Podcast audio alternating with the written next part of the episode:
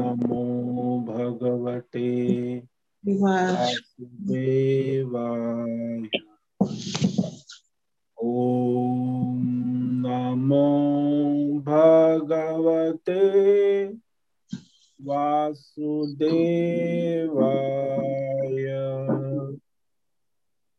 ॐ नमो भगवते वासुदेवाय।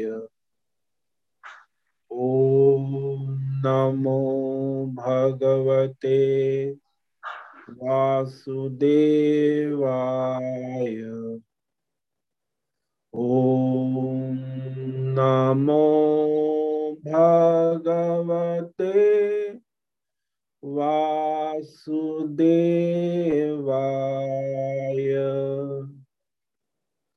ॐ नमो भगवते वासुदेवाय। ॐ नमो भगवते वासुदेवाय।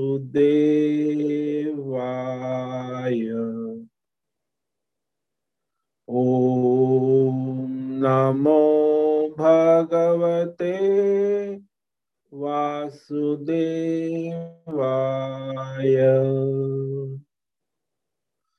ॐ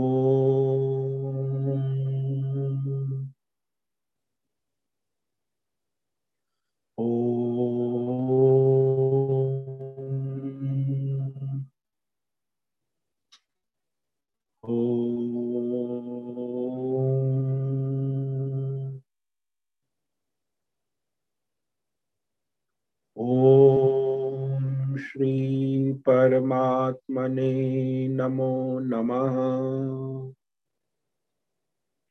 ॐ गङ्गणपतये नमो नमः। ॐ ऐं ह्रीं श्रीं सं सरस्वत्यै नमो नमः।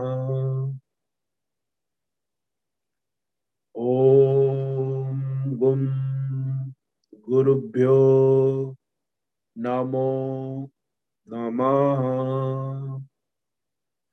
ॐ सहनावतु सहनौ भुनक्तु सह वीर्यं करवावहै। तेजस्विनावधीतमस्तु।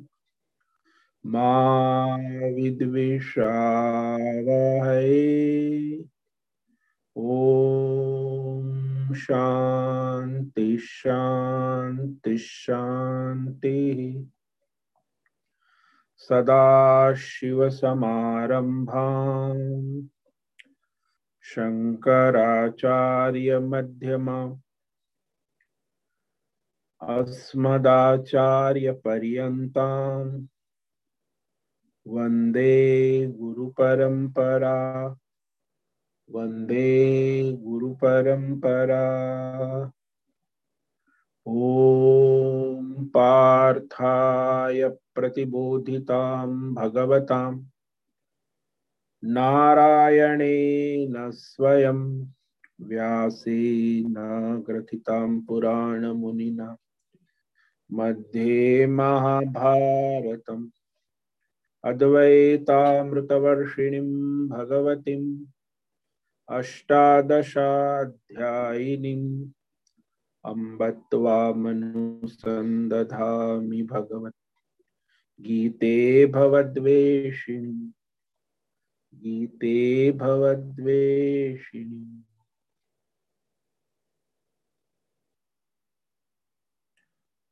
ओम नमो नारायणाय, ओम तत्सत।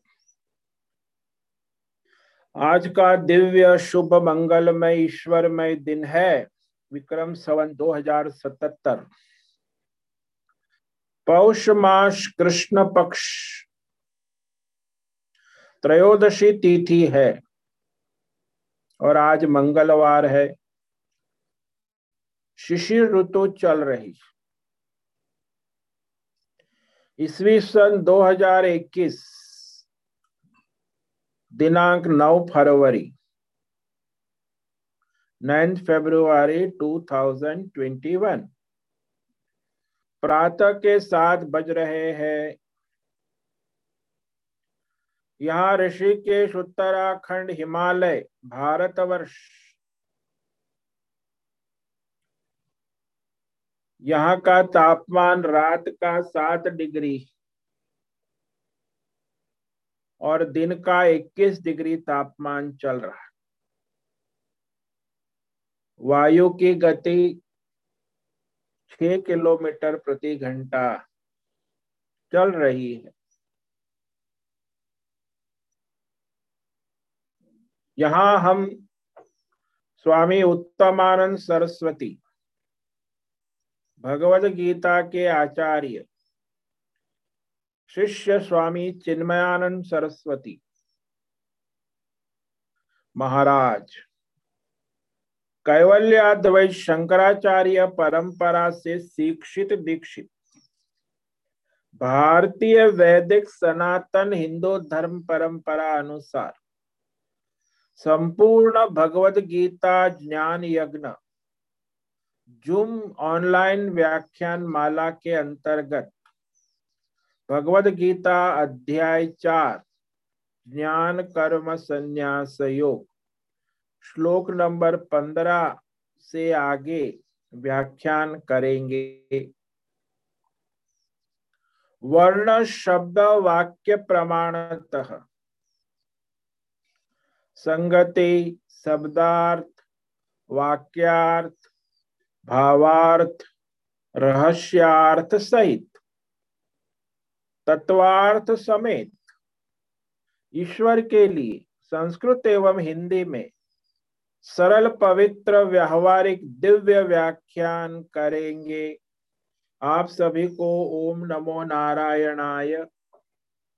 कृपया श्रद्धा पूर्वक एकाग्रता से सावधानी रखते हुए स्थिर बैठकर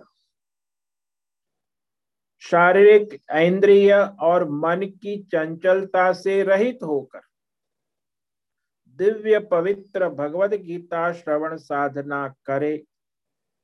बाद में मनन, चिंतन, अभ्यास बारंबार करे। अपने स्वयं के जीवन में गीता ज्ञान, चरितार्थ करे। अपना स्वयं का और सबका। परम कल्याण करे करे करे। ओम तत्सत। तो कल हमने अध्याय चार के श्लोक पंद्रह पर व्याख्यान किया था, उसे पढ़कर आगे व्याख्यान करेंगे।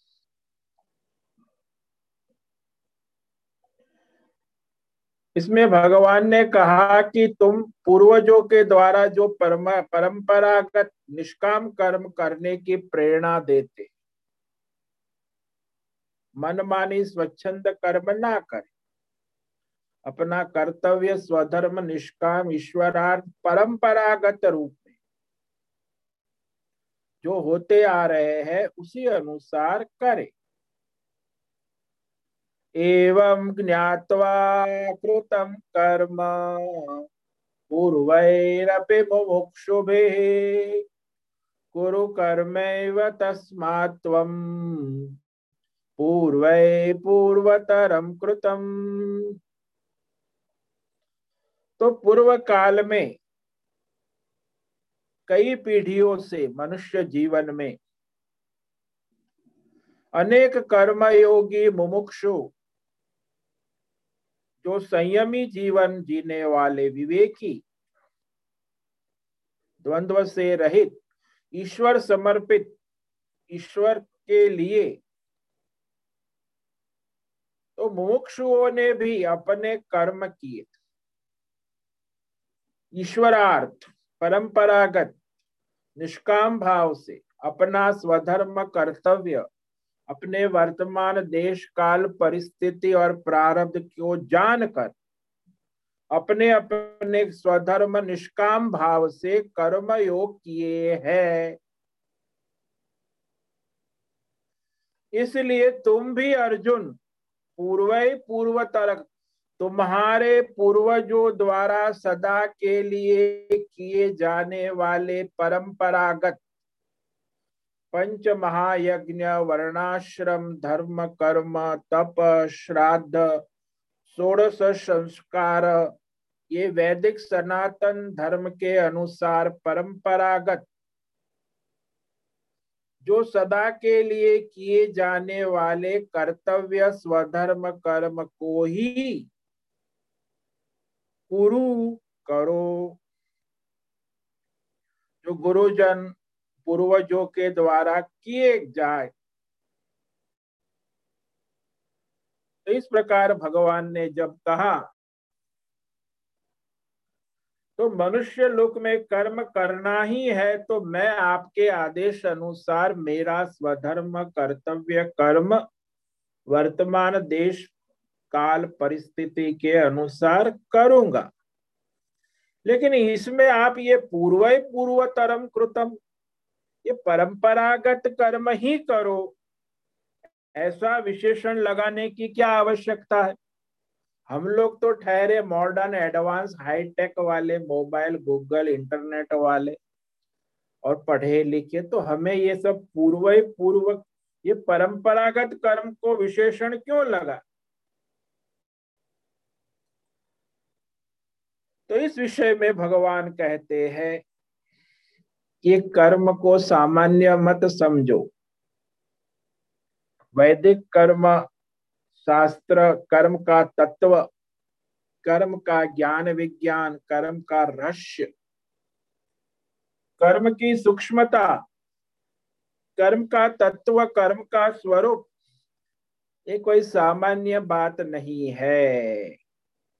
तो इसके बारे में भगवान कहते हैं सोलवे श्लोक में किम कर्म किम कर्मेते? कवयोप्यत्र मोहिताः। तत्ते कर्म प्रवक्ष्यामि। यज्ञात्वा मोक्ष से शुभात्। किम कर्म किम कर्म इति कवय अपि अत्र मोहिताः। तत्ते कर्म प्रवक्ष्यामि यज्ञात्वा मोक्ष से अशुभा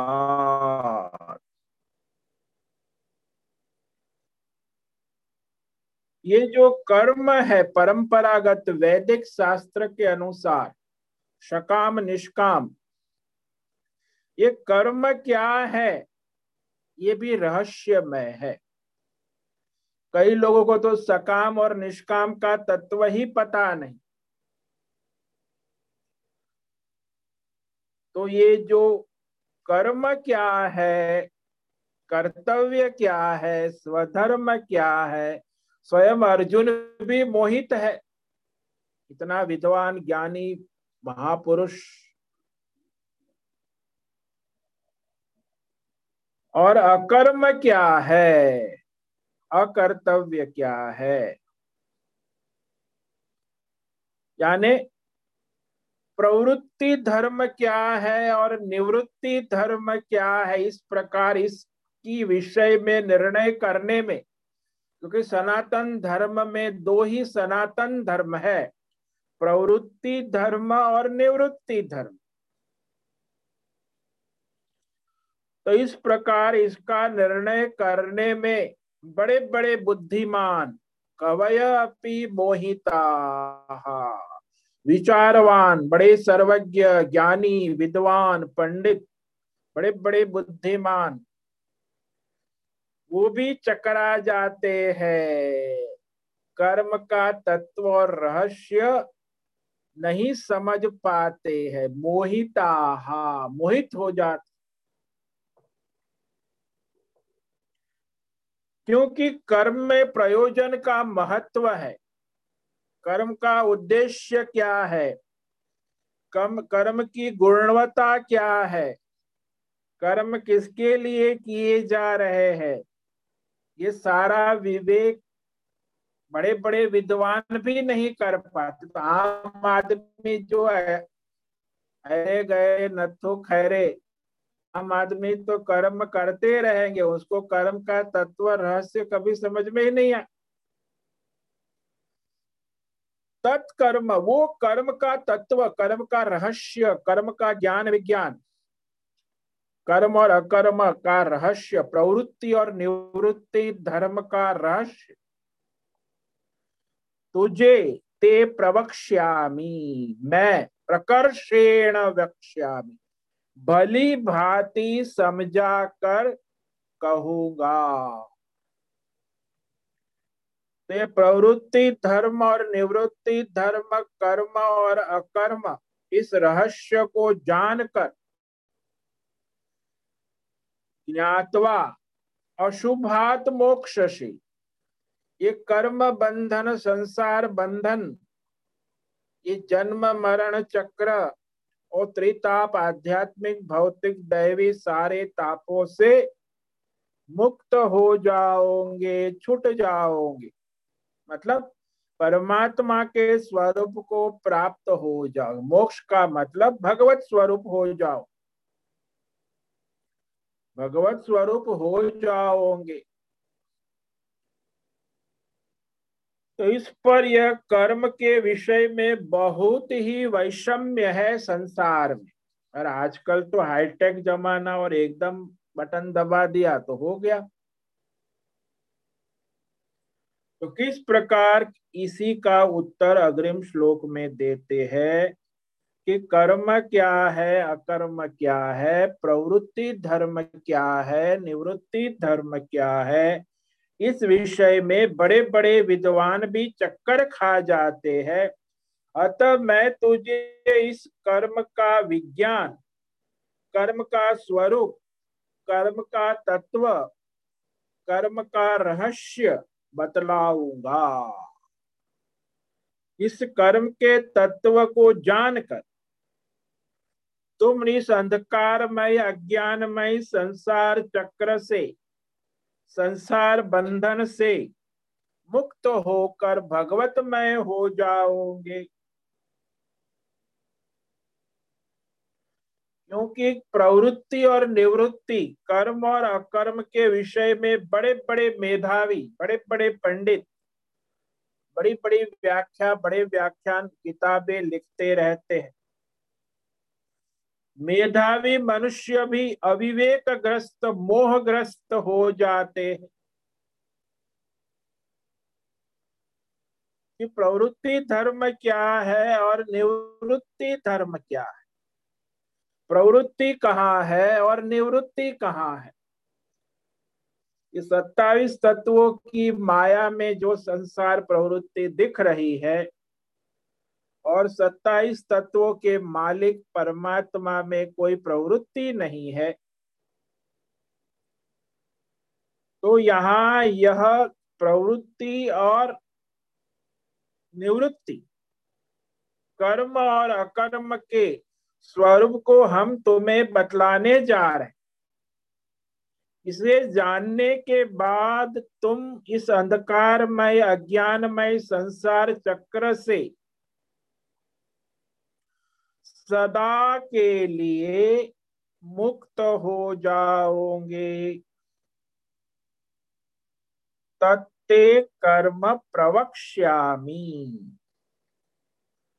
तो वो कर्म प्रवृत्ति धर्म और निवृत्ति धर्म भी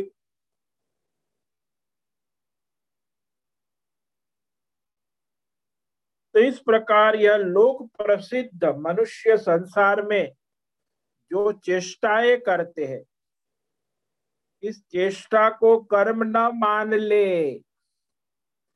फिल्मी लोग कलाकार सब ट्रिक्स चेष्टाएँ करते हैं, समाज में भी बच्चे अनेक चेष्टाएँ करते हैं, युवा लोग भी चेष्टाएँ सो so, दे इंद्रिय की जो भौतिक चेष्टा नखरे नखरा ये महिलाएँ लोग नखरा करती रहती है।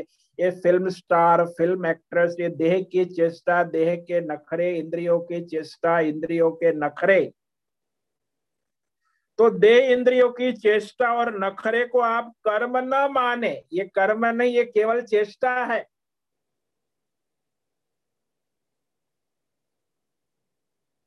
और फिर ये इंद्रिय और शरीर की चेष्टा न करके चुपचाप बैठना तो उसे निवृत्ति अकर्म न समझे। इस संबंध में विवेक करना आवश्यक है।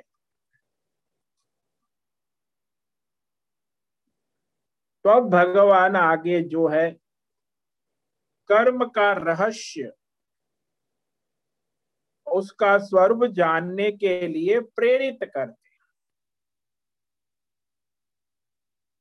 और यहाँ ये बात समझ लो। कि अर्जुन स्वयं युद्ध करे या न करे, इस विषय में मोहित है। करूँ कि ना करूँ अधिक दुविधा में है। और संसार में 99 मनुष्य ऐसे ही दुविधा में कि ये करूँ कि ये करूँ। मैं कर रहा हूँ, ये ठीक है कि नहीं है? ये उचित है कि ये अनुचित है? अरे बाबा, अज्ञान और अविवेक के कारण कर्म के विषय में बड़ा वैषम्य है संसार में।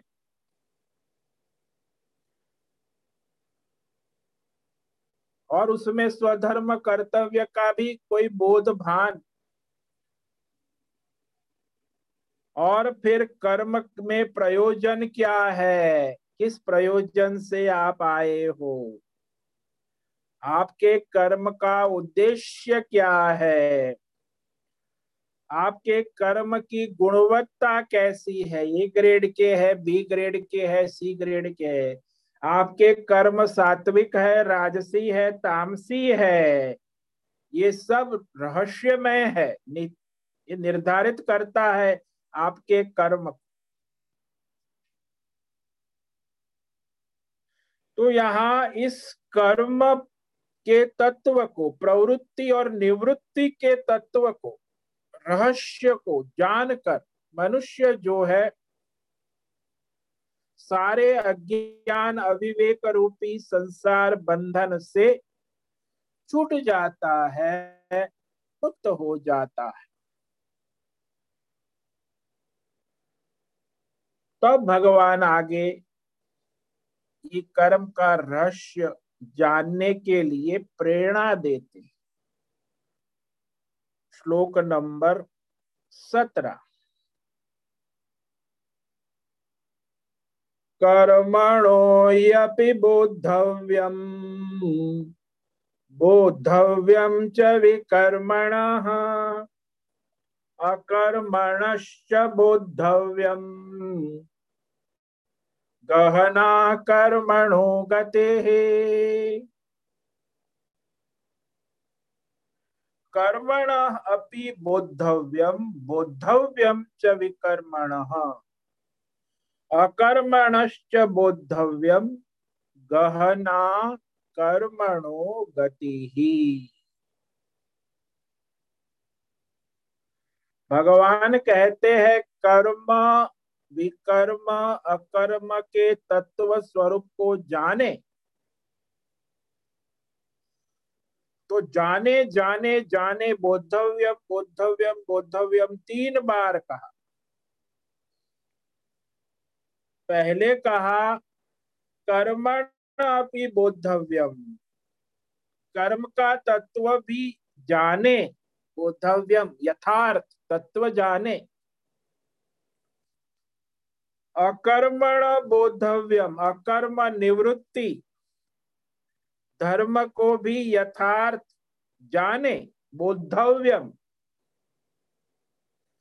विकर्म निषिद्ध ध्वंसात्मक अधर्म पाप। तो विकर्म के तत्व को भी बोधव्यम स्वरूप को जाने क्योंकि कर्मण गति गहना। ये जो तीन प्रकार के कर्म है, उनकी गति, उनका प्रयोजन, उनका उद्देश्य दुर्बोध है, गहना, अगम्य है। अभी आप किस कर्म का फल भोग रहे हो? आप नहीं कह सकते, मैं नहीं कह सकता। ये कर्म की गति, कर्म के पीछे क्या उद्देश्य है?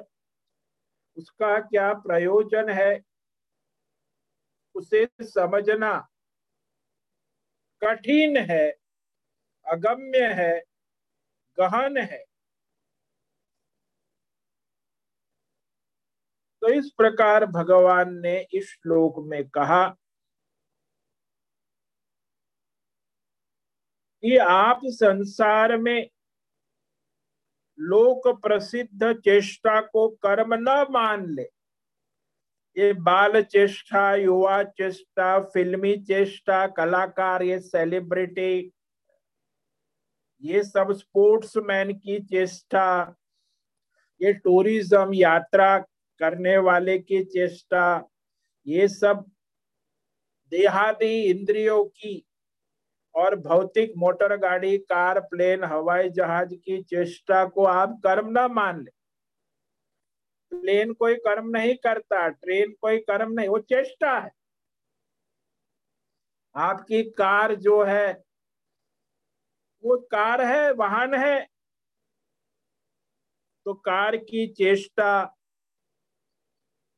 ये कंप्यूटर आजकल तो आर्टिफिशियल इंटेलिजेंस ये सब चेष्टा मॉडर्न जमाना है भाई। दे इंद्रिय मन बुद्धि की चेष्टा को आप कर्म न मान ले, क्योंकि दे इंद्रिय मन बुद्धि की चेष्टा के अभाव रूप, अक्रिया को, चुपचाप बैठने को, छुट्टी को ये न समझ ले कि मैं निवृत्ति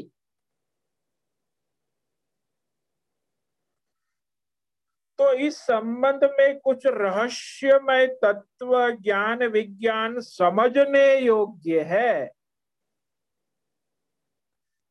इसे बतलाने की प्रतिज्ञा भगवान इस श्लोक में करते हैं।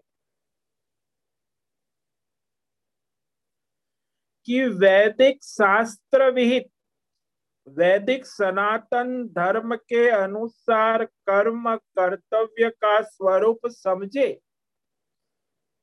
जो वैदिक शास्त्र धर्म के अनुसार, परंपरा के अनुसार धर्म कर्म का कर्तव्य स्वरूप भी समझे। वैसे ही वैदिक शास्त्र के विरुद्ध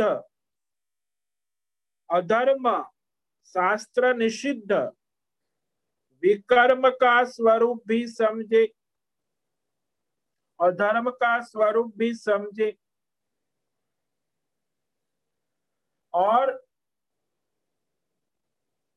भगवतमय, ईश्वरमय, समर्पित, निष्काम कर्म का स्वरूप भी समझे। अकर्म का स्वरूप भी समझे। तीनों वाक्य में जो स्वरूप है बोधव्यम कर्म बोधव्यम अकर्मण बोधव्यम च विकर्मण बोधव्यम तो कर्म, अकर्म और विकर्म का तत्व रहस्य ज्ञान विज्ञान गति गहना देखो, भगवान ने शब्द है, ये कर्म की गति अत्यंत गहन है। समझने में कठिन है, अगम्य है। कोई भी मनुष्य कर्म कर रहा है, उसका प्रयोजन क्या है, ये समझना गहन है। ये ट्रेन में हज़ार लोग बैठे हैं। हमें पता है कि कौन किस कर्म से वहाँ दिल्ली से मुंबई जा रहा है, राजधानी में बैठा है। अब सभी इतने हज़ार लोग दिल्ली से मुंबई ट्रेन में बैठ अब जाने का कर्म ट्रेन गति में है। अब आप पूछो आपके पड़ोसी पैसेंजर को, अरे आप मुंबई क्यों जा रहे हैं?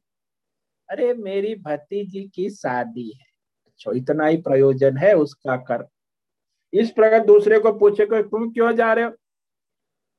अरे मेरे नाना अस्पताल में भर्ती है, उनको देखने जा न जाने सबके अपने अपने तो कहा दिल्ली से मुंबई जा रहा है? क्यों जा रहा है? उसका प्रयोजन क्या है? उद्देश्य क्या है? जाना आवश्यक है कि नहीं है? कर्तव्य है कि अकर्तव्य है? ये धर्म है कि अधर्म है? कि ईश्वरार्थ है कि स्वार्थ है? ये पर कुछ पता नहीं है। बस इतना ही। मैं अपनी भतीजे की शादी में जा रही बस। अकल नहीं है उसके पीछे क्या क्या रहस्य भरा। क्यों जा रही? तो यहाँ यह जो ज्ञान विज्ञान है, इसको समझना चाहिए। धर्म, अधर्म और निष्काम कर्म योग, ईश्वरार्थ कर्म। वहाँ अभी कुरुक्षेत्र के मैदान में आप देखो। वहाँ भगवान कृष्ण स्वयं उपस्थित है सारथी के रूप में। वो भी कर्म कर रहे हैं। अर्जुन का रथ आंक रहे हैं। अर्जुन और उसकी सेना, पांडव सेना भी कर्म कर रहे युद्ध का मैदान है। और कौरव सेना, दुर्योधन सेना भी युद्ध के मैदान में कर्म कर रहे हैं। तो देखो, भगवान भी कर्म कर रहे हैं। अर्जुन भी कर्म कर रहा है। दुर्योधन भी कर्म कर रहा है। लेकिन तीनों कर्म का तत्व अलग अलग है। दिखते हैं तो कर्म युद्ध। सभी युद्ध कर रहे लेकिन अर्जुन के कर्म में धर्म का प्राधान्य है। दुर्योधन के कर्म में अधर्म का प्राधान्य है। और भगवान स्वयं कर्म योगी ईश्वर। इसमें धर्म, अधर्म का कोई महत्व नहीं है। वह ईश्वर केवल केवल अपने कर्म को प्रकाशित कर रहे लीला मात्र कुछ न करते हुए भी रथ चला रहे हैं। यानी न वो धर्म से जुड़े हैं, न धर्म से जुड़े। फिर भी वो अर्जुन के पक्ष में खड़े हैं, क्योंकि धर्म की स्थापना करने के लिए भगवान अपना अवतार कार्य कर रहे ये लीला, हालाँकि भगवान कुछ नहीं करते, फिर भी करते दिखाई दे रहे अकर्म, निवृत्त, फिर भी प्रवृत्त दिखाई दे। तो इस श्लोक पर हम कल विस्तार से व्याख्यान करेंगे। आज तो केवल शब्दार्थ हुआ है और आज जिस श्लोक पर व्याख्यान किया है, उसे संक्षेप में कह देते हैं। श्लोक नंबर सोलह और सत्रह। किम कर्म किम कर्मेते कवयोप्यत्र मोहिता। तत्ते कर्म प्रवक्ष्यामि। यज्ञात्वा मोक्ष से शुभा। कर्म किम प्रवृत्ति धर्म क्या है? अकर्म किम निवृत्ति धर्म क्या है? ये सनातन धर्म दो है मनुष्य के लिए। इस प्रकार इसका निर्णय करने में अत्र कवय भी मोहिता बड़े बड़े विद्वान मोहित हो जाते हैं, चकरा जाते हैं, समझ नहीं पाते। तो उस कर्म का तत्व तत्कर्म ते प्रवक्ष्यामी। कर्म का रहस्य, कर्म का ज्ञान विज्ञान, कर्म का तत्व, कर्म का स्वरूप। अर्जुन, मैं तुझे भली भांति समझा कर कहूँगा, प्रवक्ष्यामी।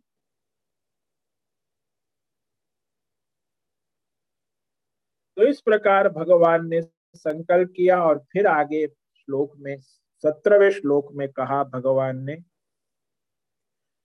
कर्म अकर्म और विकर्म के स्वरूप को जानने की प्रेरणा। कर्मणो यपि बोद्धव्यम। बोद्धव्यम च विकर्मण। अकर्मणश्च बोद्धव्यम। गहना कर्मणो गते। वैदिक सनातन शास्त्रोक्त परंपरागत धर्म कर्म का स्वरूप जाने बोधव्यम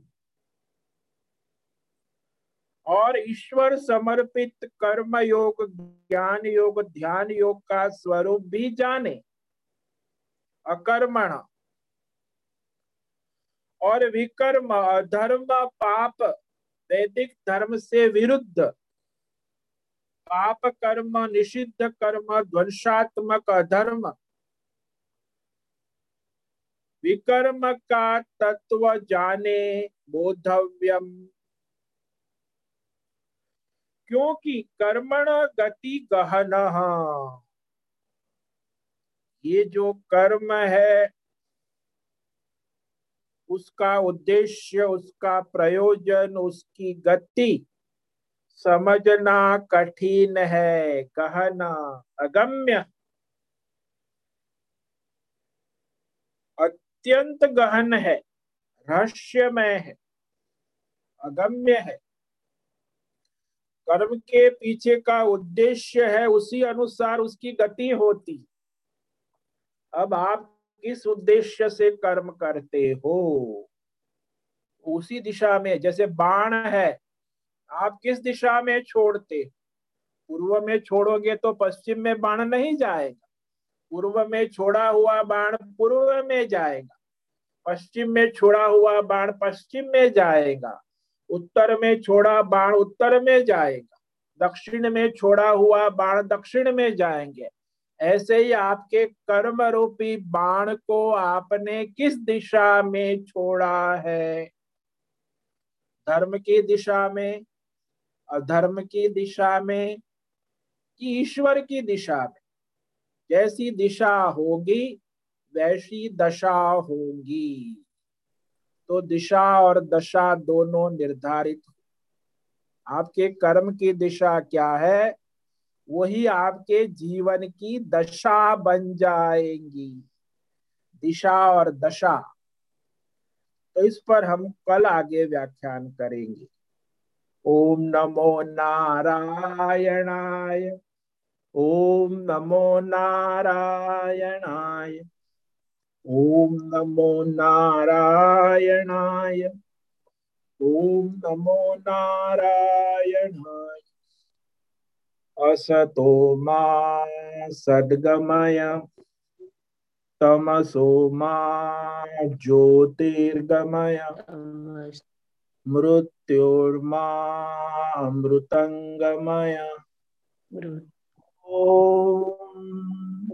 पूर्णमद पूर्णमिदं पूर्ण पूर्णमुदच्यते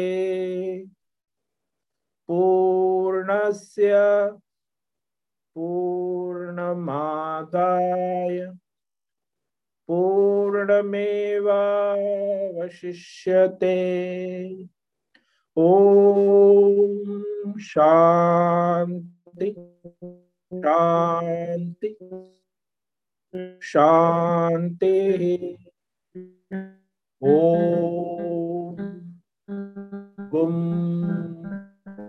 गुरुभ्यो नमो नमः। ॐ तत्सत् ब्रह्मार्पणमस्तु।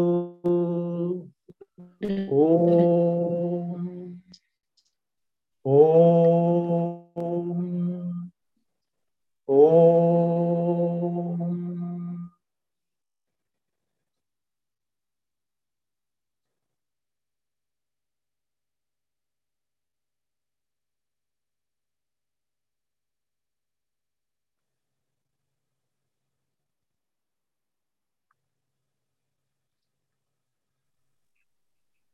हरिओम स्वामी जी हरिओम बोलो।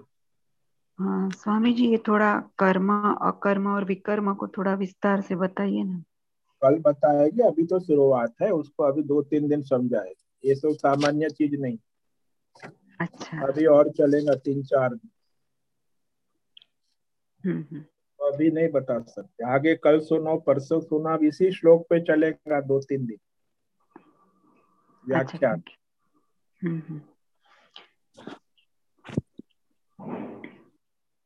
हेलो स्वामी जी हरिओम हरिओम जी બોલો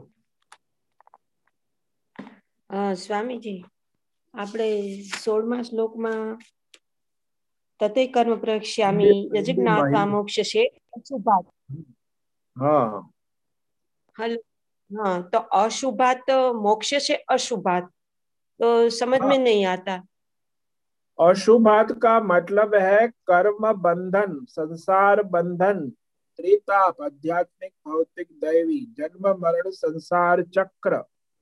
इसको अशुभात कहा अशुभ। अच्छा। हाँ ये जो संसार बंधन है जन्म मरण चक्र कर्म बंधन पाप पुण्य धर्म धर्म बंधन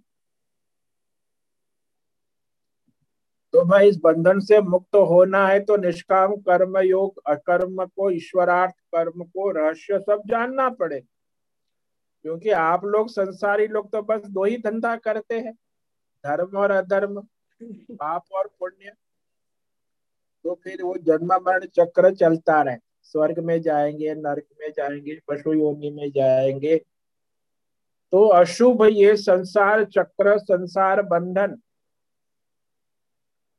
इसमें जन्म मरण का चक्र चलता ही रहता और इससे मुकलने का भी रास्ता भगवान ने दिया है।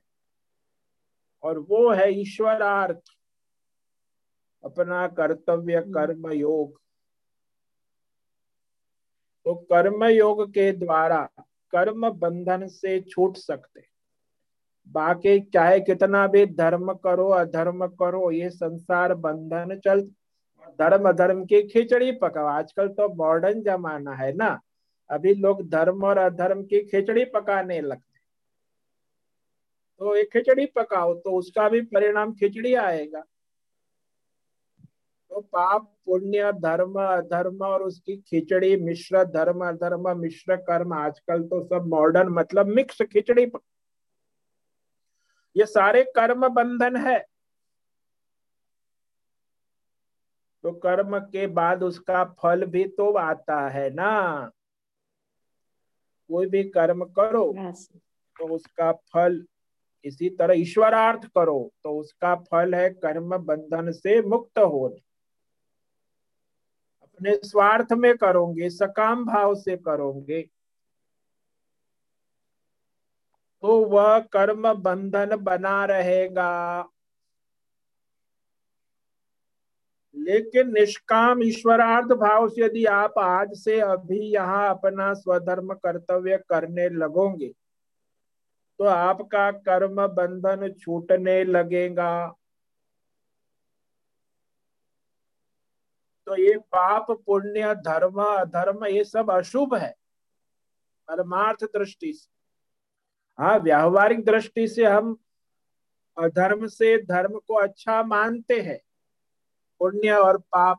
लेकिन पुण्य भी कर्म बंधन है, पाप भी कर्म बंधन है। आप लोग पाप पुण्य के चक्कर में सन्म घूमते रहे। जन्म मरण चक्कर। पितृ लोग जाते हैं, फिर वापस रिटर्न टिकट देवलोक। तो इस प्रकार वो पितृ लोग कर्म बंधन है।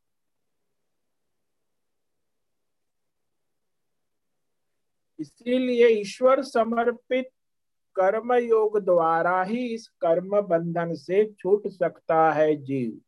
नहीं तो हज़ारों जन्म हो गए, आगे भी हज़ारों जन्म ये कर्म बंधन चलता रहेगा।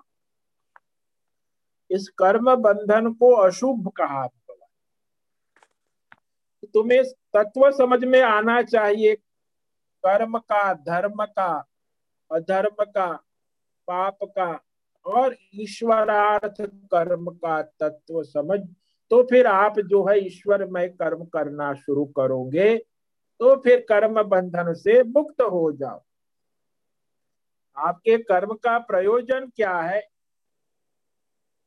अभी आप सुबह नाश्ता करोगे आठ बजे।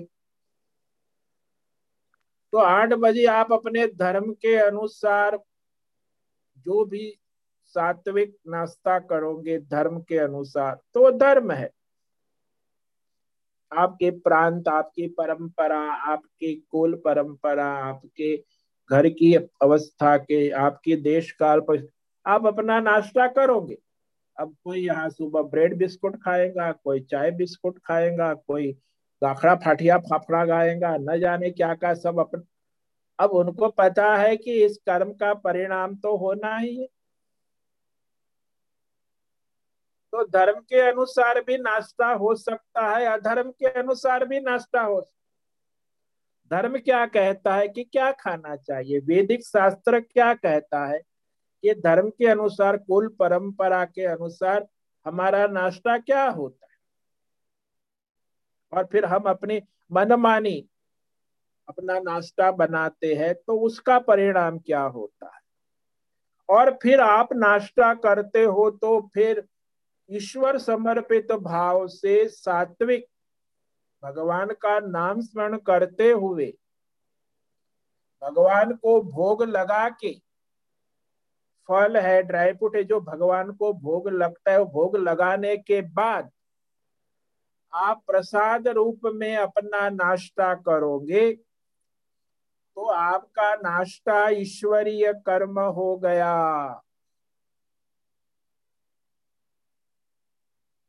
तो सभी लोग सारी दुनिया में अभी आठ बजे नाश्ता करेंगे।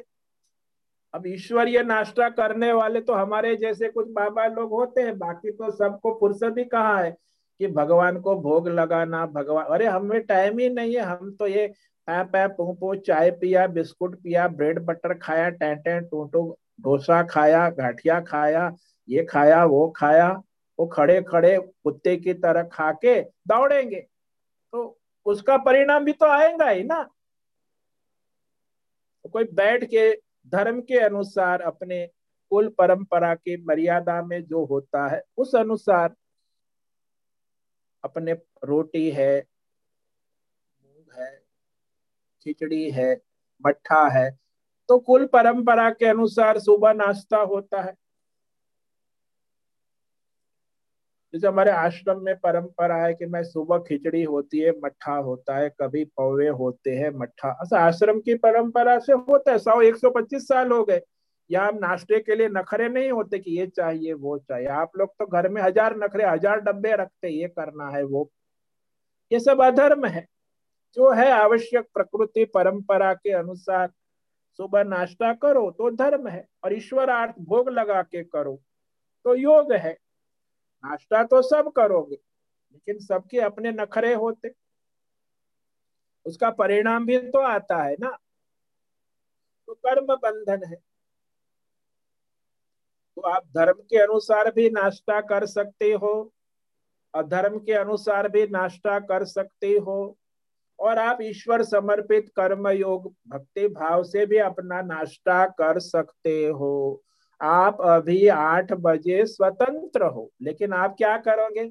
वही अपनी पुरानी घिसी पिटी आदत जो है उसी अनुसार चै चै चू चू पोपो करोगे। और क्या करो? तो जैसा करोगे वैसा भरोगे। समझ में आया?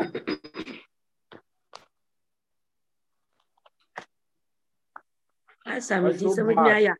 लेकिन स्वामी जी शुभ हाँ। अशुभ वो भी हो सकता है उसके साथ। ये दोनों शुभ अशुभ दोनों ये धर्म अधर्म है ना? अच्छा। दोनों दोनों आ जाते इसमें। अच्छा। और कर्म योग है वो शुभ अशुभ से निराला है ना? ईश्वरार्थ करना तो वो शुभ अशुभ उसमें नहीं आता द्वंद्व नहीं है। तो ये अशुभात में शुभ भी आ जाता है अशुभ भी आ जाता है। धर्म अधर्म दोनों हम्म। कर्म तो धर्म भी कर्म बंधन है ना? अब शुभ कर्म करोगे पुण्य करोगे वो भी कर्म बंधन है अशुभ करोगे अधर्म करोगे वो भी कर्म बंधन है। अच्छा। पाप का फल भी भोगना है पुण्य का फल भी तो कर्म बंधन तो है ही। अच्छा। तो अच्छा। अशुभात में शुभात भी आ जाता है तो उसका भी अच्छा। हाँ कर लेना चाहिए। क्योंकि स्वरूप में रहस्य समझो। अशुभात ये दोनों पाप, पुण्य, धर्म, अधर्म, ये सारे कर्म बंधनों से मुक्त होने की बात।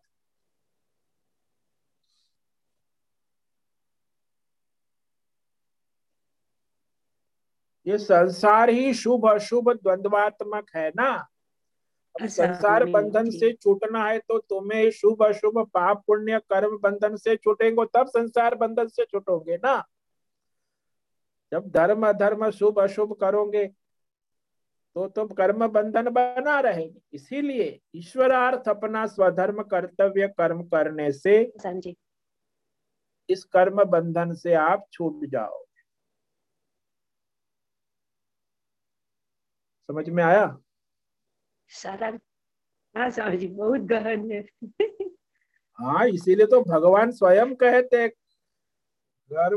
गति गहना, समझना कठिन है, अगम्य है, दुर्बोध है।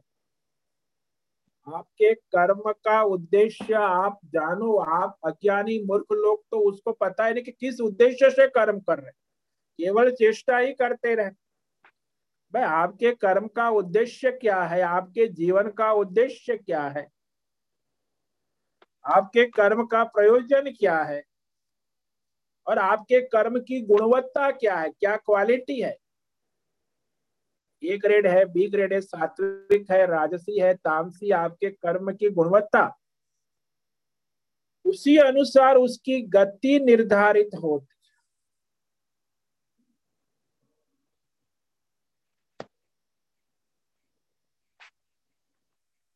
ठीक है समझ में आया?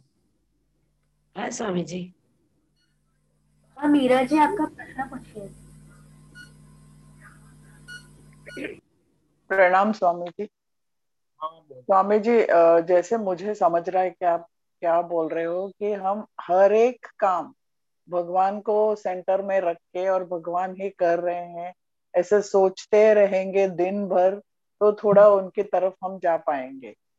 और अगर ऐसे जैसे आपने कहा कि सुबह उठ के मैं ब्रेकफास्ट बना रही हूँ और फिर भगवान को चढ़ा रही हूँ ऐसे सोचेंगे अगर तो फिर मैं के अंदर ही हम रहते हैं मैं पुण्य कर रही हूँ हाँ वो तो मैं मैं चलता ही रहेगा कर्म बंधन हाँ। बना ही रहे अच्छा भले मैं प्रसाद चढ़ाती हूँ लेकिन वो किस मन से मैं चढ़ाती हूँ मैंने बना के चढ़ाया या भगवान हाँ, ने हाँ। ही बनाया और भगवान ही प्रसाद स्वीकार कर रहे हैं हाँ। और सब कुछ ऐसे सिर्फ़ भगवान का ही सब सोचते रहेंगे तो उस हाँ। तरफ़ जाने का थोड़ा हमारा हाँ। चांस है ऐसा हाँ नहीं तो तो ये द्वंद्व में रहोगे ना अच्छा अच्छा और पुण्य भी करते हैं तो मैं पुण्य कर रही हूँ ये नहीं सोचना चाहिए हम्म, तो और और स्वामी जी ये जो हिंदी वर्ड है चेष्टा उसका मतलब क्या मतलब कर्म और चेष्टा का डिफरेंस तो आप बाद में बताएँगे पर चेष्टा वर्ड का मतलब?